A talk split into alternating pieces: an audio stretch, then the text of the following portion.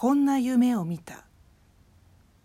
腕組みをして枕元に座っていると仰向きに寝た女が静かな声で「もう死にます」という。女は長い髪を枕に敷いて輪郭の柔らかな売りざ顔をその中に横たえている。真っ白な頬の底に温かい血の色が程よくさして唇の色は無論赤い。到底死にそうには見えない。しかし女は静かな声で「もう死にます」とはっきり言った。自分も確かにこれは死ぬなと思った。そこで「そうかね。もう死ぬのかね」と上から覗き込むようにして聞いてみた「死にますとも」と言いながら女はぱっちり目を開けた。大きな潤いのある目で長いまつげに包まれた中はただ一面に真っ黒であった。その真っ黒な瞳の奥に自分の姿が鮮やかに浮かんでいる。自分は透き通るほど深く見えるこの黒目の艶を眺めてこれでも死ぬのかと思った。それで年頃に枕のそばへ口をつけて「死ぬんじゃなかろうね。大丈夫だろうね」とまた聞き返したすると女は黒い目を眠そうに見張ったままやっぱり静かな声で「でも死ぬんですもの仕方がないわ」と言った「じゃあ私の顔が見えるかい?」と一心に聞くと「見えるかい?」ってそらそこに映ってるじゃありませんか」にこりと笑ってみせた。自分は黙って顔を枕から離した。腕組みをしながらどうしても死ぬのかなと思った。しばらくして女がまたこう言った「死んだら埋めてください。大きな真珠貝で穴を掘って」そうして天から落ちてくる星の欠けを墓印に置いてください。そうして墓のそばに待っていてください。また会いに来ますから。自分はいつ会いに来るかね？と聞いた。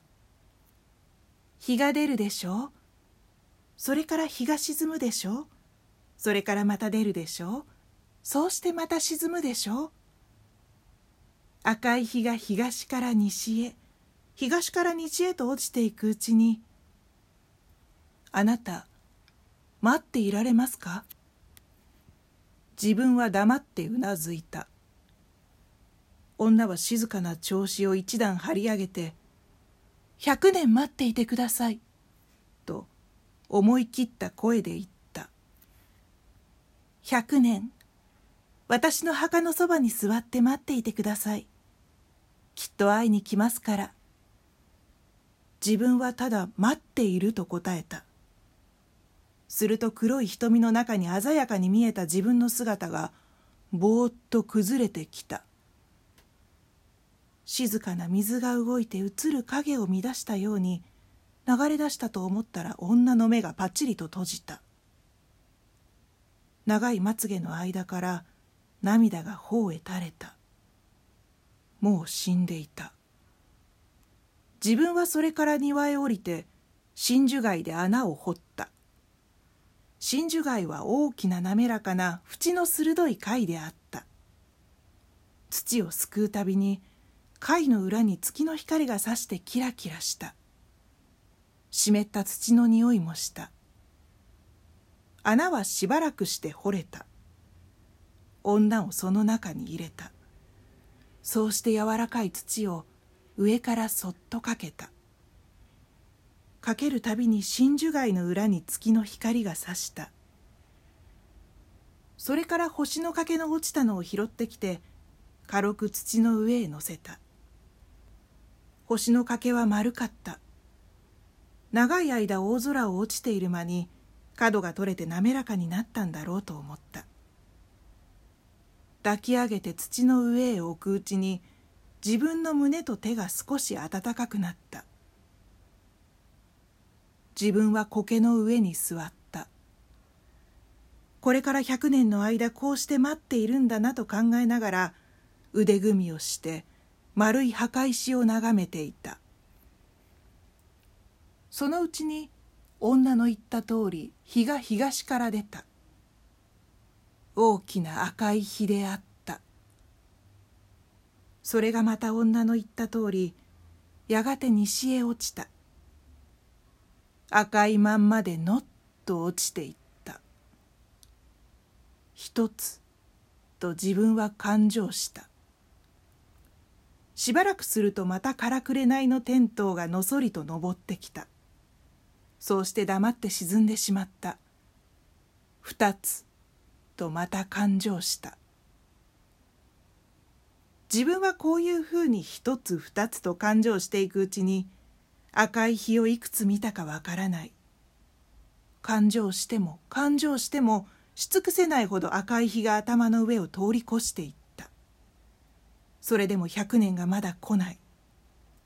しまいには苔の生えた丸い石を眺めて自分は女に騙されたのではなかろうかと思い出した。すると石の下から蓮に自分の方へ向いて青い茎が伸びてきた。見る間に長くなってちょうど自分の胸のあたりまで来て止まった。と思うとすらりと揺らぐ茎の頂に心持ち首を傾けていた細長い一輪のつぼみがふっくらと花びらを開いた。真っ白な百合が鼻の先で骨に応えるほど匂った。そこへはるかの上からぽたりと露が落ちたので花は自分の重みでふらふらと動いた。自分は首を前へ出して冷たい露の滴る白い花びらに接吻した。